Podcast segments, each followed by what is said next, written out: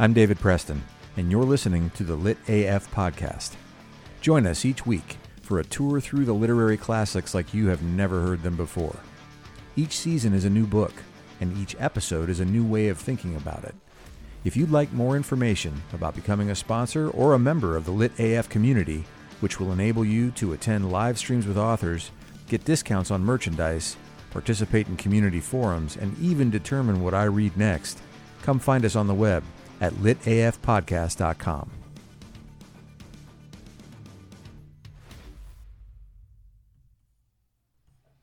Hey everyone. Welcome and thanks for joining episode 1 of season 1 of the Lit AF podcast. In season 1, we're reading The Great Gatsby. But before we get to the text, let's start with a little background about the book. For decades, The Great Gatsby has been a staple of high school English courses, and for most people, that is exactly the wrong time to read it. You can tell by the audience response. A quick online search turns up about 17,000 websites that all call the book boring and overrated, which, on one hand, makes total sense, but it's also not just about the book. You know, a sharp piece of metal can be a scalpel or a shiv, depending on who's holding it and what they intend to do with it.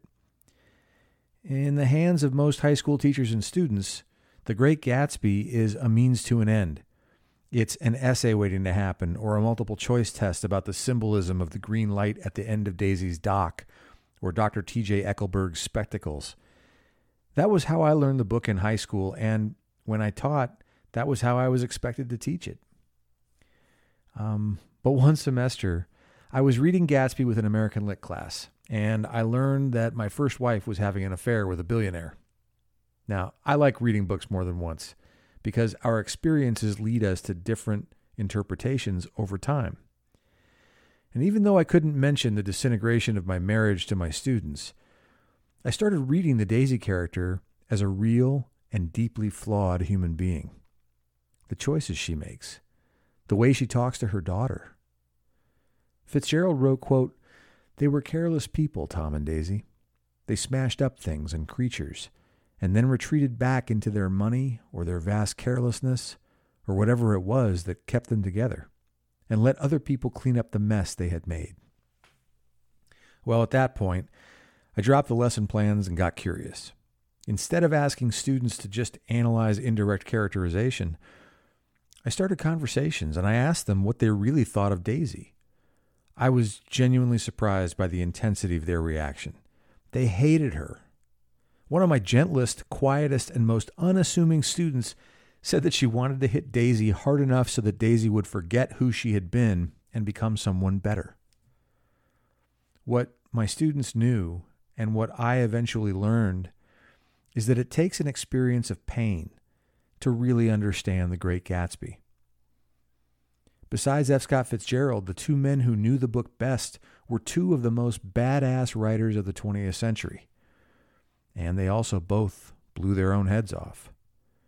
Both Hunter S. Thompson and Ernest Hemingway were intimately familiar with pain. Both Thompson and Hemingway also recognized that Fitzgerald's love story, yes, had roots in Fitzgerald's life, but also had roots in all of us, in the desire that fuels every one of our efforts to get the thrill of someone else's affection. And when we don't, to dull the pain of rejection. In real life, F. Scott Fitzgerald's own wife, Zelda, was such, uh, you know, in these trying times, it's so important to choose our language carefully. So I'm going to say this with a great deal of intention. I'll start that sentence again.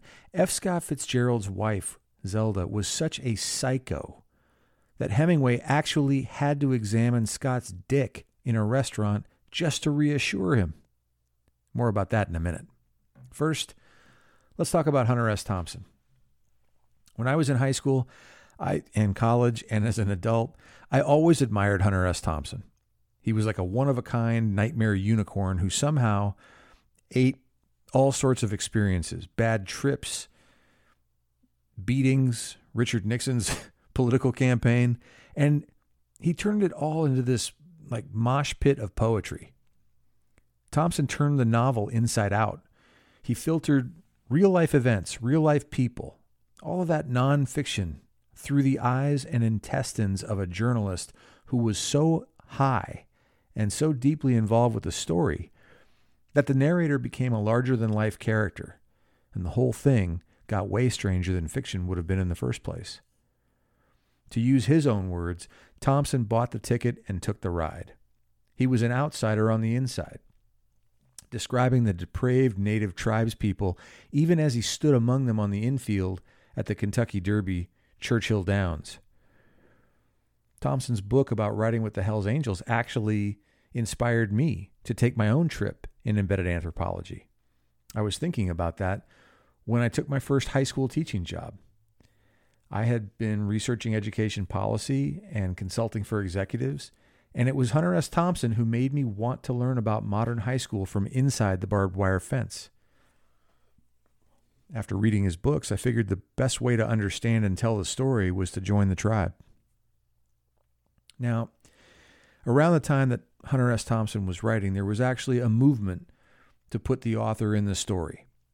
Norman Mailer wrote about it this way quote, I had some dim intuitive feeling that what was wrong with all journalism is that the reporter tended to be objective, and that was one of the great lies of all time. Other writers adopted similar tactics. Joan Didion, Tom Wolfe, Truman Capote, and Gay Talese, just to name a few, they all became associated with a style that was becoming known as new journalism. And in a way, writers inserting themselves as tour guides and translators in itself was a logical extension of the classic first person narrator. But instead of just call me Ishmael, now it was more like call me Ishmael and take my hand and grab onto something sturdy because this shit's about to get weird. But even in that class of people, Hunter S. Thompson just somehow stood alone. His voice was so unique that he created a whole subgenre, gonzo journalism. And when he stopped writing, it was like the door slammed so hard behind him that anyone who tries to write in that style seems like just a pathetic poser. And I say all of this because it was the moment that I realized I didn't really get Gatsby. The moment that I didn't get Gatsby, the moment that I felt like there was something to see that I hadn't previously seen, was when I learned that Hunter S. Thompson retyped the entire novel of The Great Gatsby word for word because, in his words, he wanted to know what it felt like to write a masterpiece. A masterpiece. I didn't get it, but I kind of got the process. I'm a big fan of um, Kirby Ferguson's online video called Everything's a Remix. And that's, I think, where I first learned about the Thompson Gatsby connection. But Kirby Ferguson makes the point that, you know, we think of geniuses as these one off, super individualized, like touched by the hand of God people that get some sort of divine inspiration. And that's just not how it works. The geniuses that you can think of as originals all started off by learning someone else's game. You know, there was only one George Carlin no stand up comedian could be confused with George Carlin. But in the beginning, if you see old black and white clips of George Carlin wearing a suit and tie, you realize that he started by doing impressions. Not of famous people, he did his impression of what he thought a stand up comedian should look and sound like. Bob Dylan, right? No, David Bowie called his voice, it was like sand and glue. You couldn't mint another Bob Dylan if you tried. And yet, for all of his originality, his instrumentation, his lyricism, the first Bob Dylan album was mostly covers of Woody Guthrie songs. And then my favorite example of this was George Lucas. He made Star Wars an amazingly original movie, but he did it by patching together shots, sequences, visual effects, and sound effects from a hundred different movies, and he put them all into this paint by numbers formula that came right out of a Joseph Campbell Hero's Journey monomyth textbook. And I guess in saying these things, I'm remixing a remix. But Thompson did more than just imitate F. Scott Fitzgerald to see what it was like to type a brilliant book or to even create the muscle memories of his keys on the typewriter. Sorry, his fingers on the keys of the typewriter. Thompson also learned Fitzgerald's style, and he incorporated technique into his own writing. He described the approach in a letter to a drinking buddy this way quote, I'm using the narrator participant technique, a la Gatsby. Thompson may have been near Barstow when the drugs kicked in, but if there weren't a great Gatsby, there would never have been a fear and loathing in Las Vegas. So, Hunter S. Thompson was one of the badass writers to admire Gatsby. But he wasn't even the only one who shot himself in the head who thought F. Scott Fitzgerald's book was a masterpiece. In 1964, Ernest Hemingway wrote a memoir entitled A Moveable Feast. And he wrote about Fitzgerald this way quote, If he could write a book as fine as The Great Gatsby, I was sure that he could write an even better one. But then, in the very next sentence, Hemingway also wrote, quote, I did not know Zelda yet, and so I did not know the terrible odds that were against him. But we were to find them out soon enough. Hemingway goes on to describe the alcohol drenched meals and arguments through which he learned just how deeply Zelda mind fucked her husband. Hemingway again, quote, Much later, in the time after Zelda had what was then called her first nervous breakdown, and we happened to be in Paris at the same time, Scott asked me to have lunch with him at Michaud's restaurant on the corner of the Rue Jacob and the Rue des Saints-Pères. He said he had something very important to ask me that meant more than anything in the world to him, and that I must answer absolutely truly. I said that I would do the best that I could. When he would ask me to tell him something absolutely truly, which is very difficult to do, and I would try it, what I said would make him angry. Often not when I said it, but afterwards, and sometimes long afterwards when he had brooded on it. My words would become something that would have to be destroyed, and sometimes, if possible, me with them. He drank wine at the lunch, but it did not affect him, and he had not prepared for the lunch by drinking before it. We talked about our work and about people, and he asked me about people that we had not seen lately. I knew that he was writing something good, and that he was having great trouble with it for many reasons, but that was not what he wanted to talk about.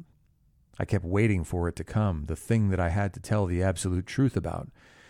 But he would not bring it up until the end of the meal, as though we were having a business lunch. Finally, when we were eating the cherry tart and had a last carafe of wine, he said, You know, I never slept with anyone except Zelda. No, I didn't. I thought I had told you. No, you told me a lot of things, but not that. That is what I have to ask you about. Good, go on. Zelda said that the way I was built, I could never make any woman happy, and that was what upset her originally. She said it was a matter of measurements. I have never felt the same since she said that, and I have to know truly. Come out to the office, I said. Where is the office? Le Water, I said. We came back into the room and sat down at the table. You're perfectly fine, I said. You are okay. There is nothing wrong with you. You look at yourself from above and you look foreshortened. Go over to the Louvre and look at the people in the statues, and then go home and look at yourself in the mirror in profile. Those statues may not be accurate. They are pretty good. Most people would settle for them. But why would she say it?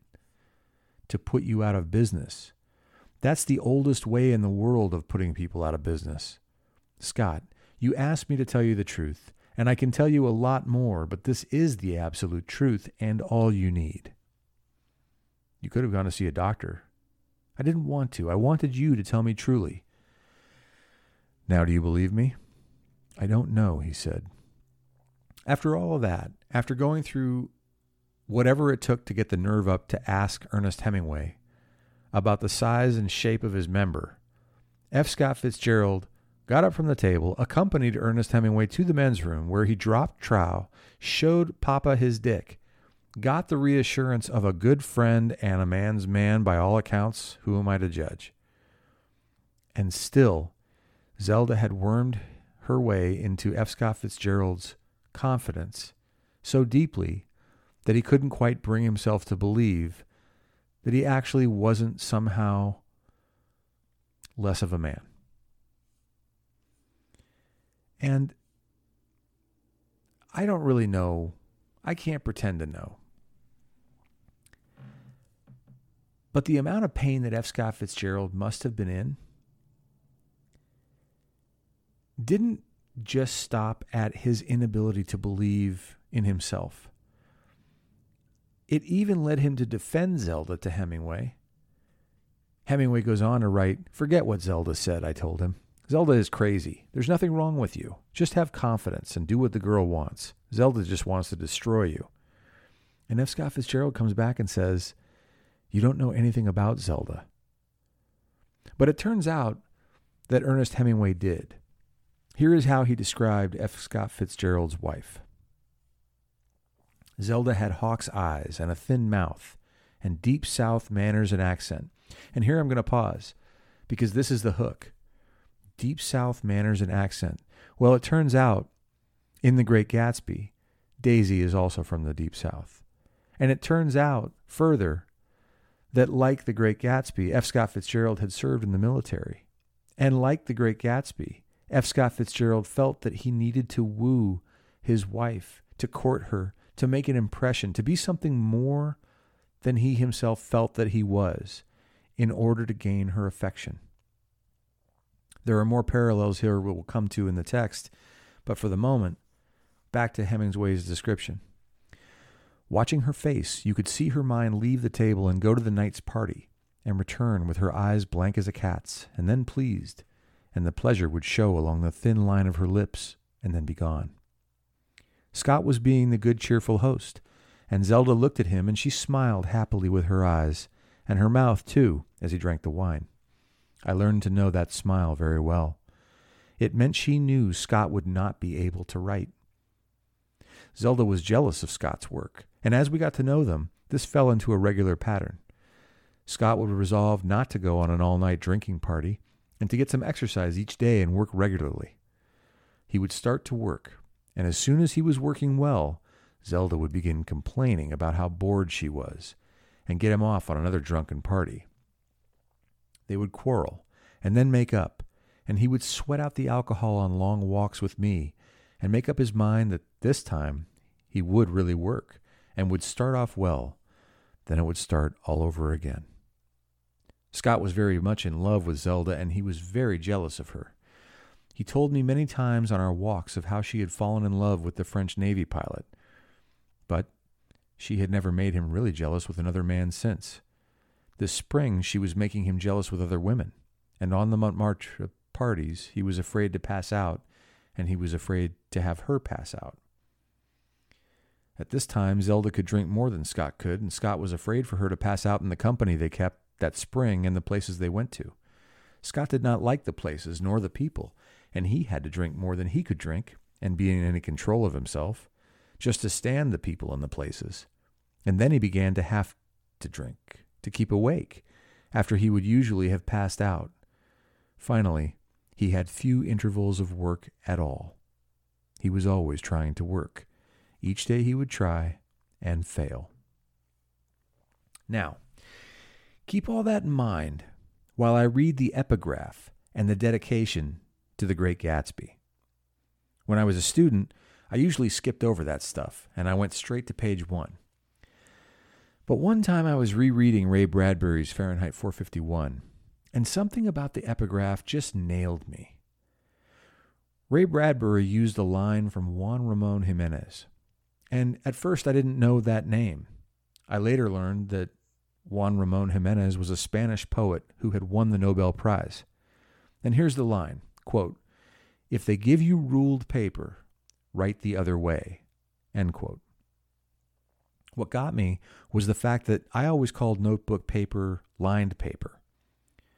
But the use of the word ruled made me immediately think of forceful government and being made to do things against our will.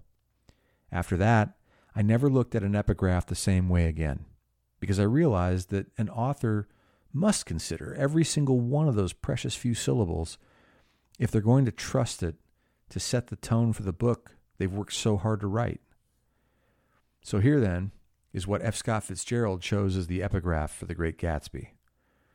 Quote, Then wear the gold hat, if that will move her.